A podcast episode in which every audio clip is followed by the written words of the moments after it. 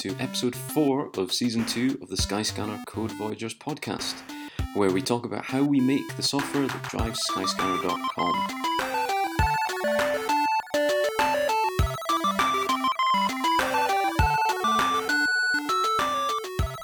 Okay, so this week on the Code Voyagers podcast, we have a special guest uh, joining us today. Um, we've got Iain McGinniss, who's joining us from Google. Hi there. Um, so, Iain, you came in today and gave a really good talk uh, about Open YOLO. So, can you tell people a bit of your background and what you were speaking about today? Sure, yeah. So, uh, as you said, my name's Iain McGinniss. Uh, I work for Google. I've been there for about four years. I work on the Google Identity Platform team. So, uh, we are focused on everything to do with third party authentication. So, whether that's through Google Sign In or also with this password side of things, which is what we're mostly going to be talking about today. So, uh, we released an API called SmartLock for Passwords on Android about two years ago. Uh, that was my project or my team's project. Uh, and what we've been looking at now is how we open that up to allow other credential managers to provide similar functionality and also how we provide it on more platforms. So, how do we deal with web? How do we deal with iOS? So, so you're here today in our Edinburgh office, but you've flown in from uh, California, haven't you? Yeah. Not so just for us, I should say. You know, we're not that special, but Yeah, so I, I work in the, the Mountain View office, the headquarters over in California, but uh, being a, a Glasgow born and bred boy, I, I come back frequently to visit the family and stuff, and I like talking to developers while I'm out here as well. and as we were saying, get your fair allocation of rain and just general greyness while you're over here. Of course, yeah, it's so beautiful and sunny in California. I have to come back just to be reminded of what clouds look like. It, it's dangerous to overdose on too much vitamin D. That's it's bad for you, surely. Um, um, so before we start this, we were talking a little bit about so passwords and uh, identities, uh, what you're looking at, and we were thinking about why is this a problem. So some bad examples of passwords in the past. Um, I, I was talking earlier about uh, the Super Nintendo's just come out. You know the Super Nintendo Mini, Yep. and something that happened in the office here was uh, Argos got stock. Everyone desperately ran to log in to buy it, and no one could remember their username and password. And by the time they did, it had all sold out. um, so is that the kind of problem you're looking to solve? Kind of people not knowing how to log into things. Yeah, so uh, login pages or requirements to log in to purchase is one of the highest friction steps in any web service or Android app. So that that's one of the things that we've been trying to tackle, both with uh, Google Sign In, so using the account that's on the device, but then also with uh, password management. So we, we can take on the job of remembering your credentials so that next time you come back, you don't even have to remember whether you created an Argos account before uh, it will just pop up for you either through form fill or through this uh, programmatic API that we produced for Android and web. So I guess on that, um, thinking about people that have tried to solve this in the past, we've had things like OAuth and um, other kind of like federated identity things. Why is this different? What what's the different angle that you, you guys are coming at, or is it complementary to that? It's uh, it's complementary, but what we're trying to do is provide a migration path for the industry generally. So passwords are still pervasively uh, used. Um, there are many known problems with them. Like the average user in uh, the US and Europe has about 100 accounts. Trying to maintain 100 uh, secure passwords in your head is very difficult. Um, so Google Sign In and other uh, OAuth 2 OpenID Connect systems were meant to be you have one account, and that one account can be secured by people who are very interested in keeping that secure with second factor authentication and encouraging you to use better passwords. But for every other service, it's just a click away to, to sign in. Uh, the issue with that is that users don't always necessarily understand what this is or what the benefits are. They know what passwords are, they're fairly simple to understand, so they, they continue to use those, but the passwords that they use because they have to remember them are very low quality. So Mm. stripes across the keyboards, names of sports, names of spouses, uh, things which are very easy to uh, discover. And then because they reuse them everywhere, if one service gets compromised, all your accounts are compromised. So th- th- this is where uh, OAuth is significantly better from a security standpoint. Um, but it's harder for users to understand how it works and also harder for developers to implement. So it's providing that way to get from passwords to OAuth is what we're most interested in. Yeah, I'm sure anyone that's tried to implement OAuth has looked at the uh, the sequence diagram and just kind of cried a little. Yeah, and you're like, what do all these terms mean? Like resource server, authorization server, relying party, stuff like that. It took me a while to get my head into that space as well when I started working on this. Something you mentioned earlier when you were giving the talk um, was also people's level of trust with the OAuth providers. So, yeah. um, Facebook ask for some permissions. Um, I think you mentioned that they're not quite so bad as they used to be. Yeah, the industry has reformed itself a little bit now. It used to be that we made it far too easy for services to ask for like way more personal information than they actually needed, and mm. people liked this because it was good for selling ads and for marketing. Um, both Google and Facebook have now sort of stepped back from that. So Google Sign In now we strongly encourage people to use it just for authentication, just to get the user's name and email address, mm-hmm. pretty much. And Facebook introduced their optional uh, permissions thing where the developer can ask for whatever they want, but you can uncheck all the mm. stuff that you don't want to give them. So. Uh, yeah, everyone's been making steps in that direction back towards better privacy, the user understanding of that has not caught up yet. So when everyone sees a Facebook sign in button or a sign in the Google Plus button, mm. what they think is they're going to take all of my personal information and then they don't use it as a result. Yeah, or worse, you've signed into something and you're going to start seeing stuff on your Google Plus wall or your Facebook wall, and it's kind of like, yeah. I don't want people to know I've signed up for certain sites. Yeah, um, that era where like Candy Crush would post on your behalf on Facebook, that is thankfully long long gone now. Mm, totally.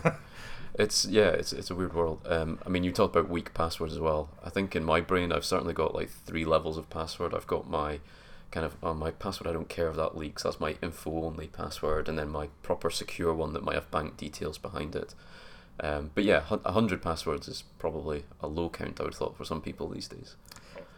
Yeah, if you're a heavy user of internet services, then yeah, easily in the multiple of hundreds. Mm. Um, and I've got the with each site as well comes different password um, levels and requirements. You know, like uh, special character, capitalization, a number, all that kind of stuff. Um, I'm waiting for a, pa- a, a, site to require an emoji. I mean, surely that's surely that's gonna be inevitable at some point. It's like, yeah, my password is. Yeah, I can't even think of any emojis. So I don't know where I'm going with that. Yeah, um, it's, it's interesting because uh, when when I was serving the the kinds of restrictions that people put on passwords for uh, signing in or creating accounts. Uh, most of them will rely purely on the like Roman alphabet. Like mm. they, they it's just whatever you can type into a standard QWERTY keyboard, mm. uh, and that's even in countries where they don't use the Roman alphabet. They'll still fall back to that, which I thought was very strange. I was expecting in uh, China and Japan that like mm. kanji based passwords would be more common, but apparently not because they're just such a nightmare to type in, and emojis would fall into the same category. It's an interesting point because I guess yeah, as more and more people sign on on mobile clients even finding the, the special characters on a mobile um, keyboard can be really difficult. Like yeah. where is hash, where is quote, and all those kind of things.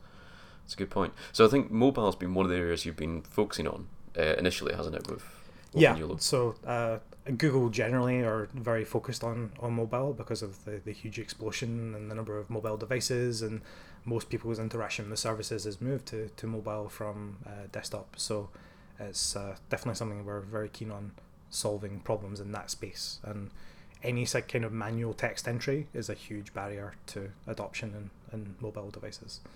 Actually, I've just realised there I mentioned the name of it, which was OpenYOLO.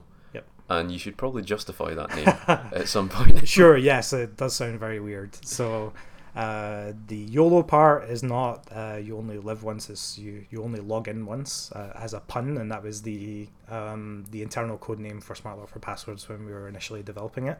Uh, and then we tacked open onto that because we were working with other password managers and the OpenID Foundation to create this open standards version of the, the same authentication flows and, and so on. So uh, a lot of people, especially marketing people, roll their eyes and slap their foreheads when you tell them that that's the name of it. But this is a developer product, at least. This is not a user-facing uh, product. So yeah, I think any product that's got a terrible pun, you're like, yep, a developer made that. Yeah, that's that. That's where that's come from. so I don't know if that increases trust. You know, it's like if it's an awful pun, this isn't a marketing exercise. Yeah. It's it's a nerd's been involved somewhere on this. Yeah, I also don't think you, you can't name security products with a very pretentious security focused name because uh, something will inevitably go wrong with it, and you can't be saying this is the super secure API. That's that's yeah. not a good idea. Or even worse, super secure API two. Like, yeah. What happened to the first one? It was less secure. Um, yeah. Um, so you mentioned a little bit there about working with um, password um, credential providers. So I guess that's a big part of what OpenYOLO does, isn't it?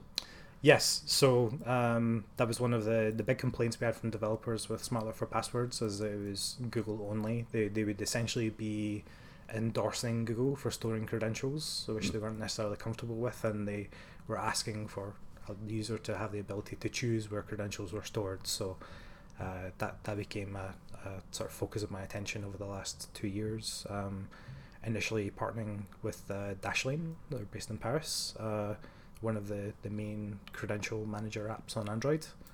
Um, so together with Dashlane, we worked on, uh, sketched out the initial protocol and so on. Uh, we then uh, contacted other password managers to get them involved. So AgileBits, who create 1Password, got involved. Keeper Security, who are based out in California. Um, LastPass as well, and some smaller players like uh, RoboForm, uh, stuff like that as well. They, they are all became very interested in this because they, they recognize that the biggest problem that they have is the usability of a credential manager. If you have to switch context out of the app that you're using to the credential manager to copy paste the password back into the mm. other app, that means that people don't want to use credential managers and they just go back to typing in one two three four five as their password. So so I guess the interesting thing with with OpenYOLO in terms of Android apps is a lot of people listening to this have maybe already used it and maybe not been aware. I guess because it, it's it's live and out in I forgot how many apps you said as part of your talk. Uh, there's over 2,000, yeah. Um, it's been available for two years. Uh, we did a lot of direct outreach to major partners in the early days, and now it's quite organic. Like mm-hmm. people, developers are finding this API, finding the utility of it, and using them it themselves. So we don't necessarily need to chase people to, to use this anymore. Uh, but yes, for users, if you if you use Netflix, you probably encountered this. You get automatic sign in in Netflix through SmartLock for Passwords. Uh, if you use uh, LinkedIn, LinkedIn also uses this for uh, sign in and sign up. Um, so the user flow for I guess for people that don't know, um, you you open up your app, um, you get a login screen, and the um, API that you guys have built then queries your credential store. Yeah, so the developer makes a call to retrieve an existing credential. Uh, we recommend that they do this before they even show the login form, because if it succeeds, all we do is show a little uh, pop up at the bottom of the screen saying your account details, Google Smart Lock, and then you're straight into the app, so you didn't even need to see the login uh, screen. If you don't have an account, then we recommend that developers show the uh, login or sign up form, but then also call this uh, hint API to get mm. information for a new account and it appears as on Android as a dialog. So it says continue with. Uh, it shows your Google accounts, and it also shows any other email addresses or credentials you've used for other apps. So, for instance, in the states, it would be quite common for people to have a Comcast email address, or mm-hmm. here, like Virgin Media. You may use that quite a lot for signing into things if that's your primary email address. Mm-hmm. So that's listed there too. Every email address we've ever seen you use within Chrome appears there. And one of the, the, the, demos that you showed, one of the things I liked was that whichever credential store you prefer, whether it's LastPass or uh, Dashlane, um, it's their UI that kind of gets presented. Yeah. So I guess you get that extra level of trust of how have you got my password? Oh, it's via my trusted credential store. Yeah, and even just for the the security of this protocol, we we didn't want to put Google in the center of this process. Like you could ask the question why would Dashlane trust Google as an mm-hmm. intermediary for this credential? And the answer is they shouldn't.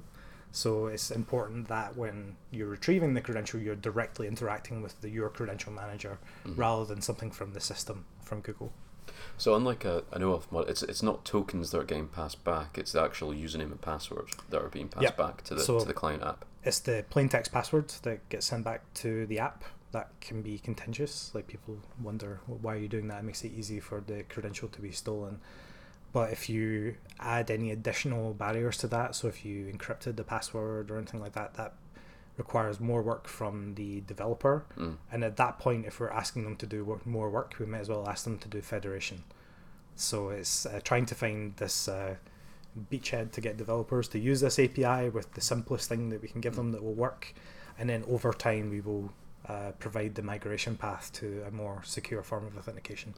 It was funny in the, in, when you were doing the presentation this morning. Um, a lot of people were very interested in what's stopping me asking for another site's credentials, and you, you, you touched on the the levels that the API goes into to verify you are who you say you are to be able to fetch those credentials yeah. So that there's no way to pretend to be another app. Uh, you don't even uh, when you request a credential, you don't even specify who you are in the request. That is inferred through the infrastructure for the call itself.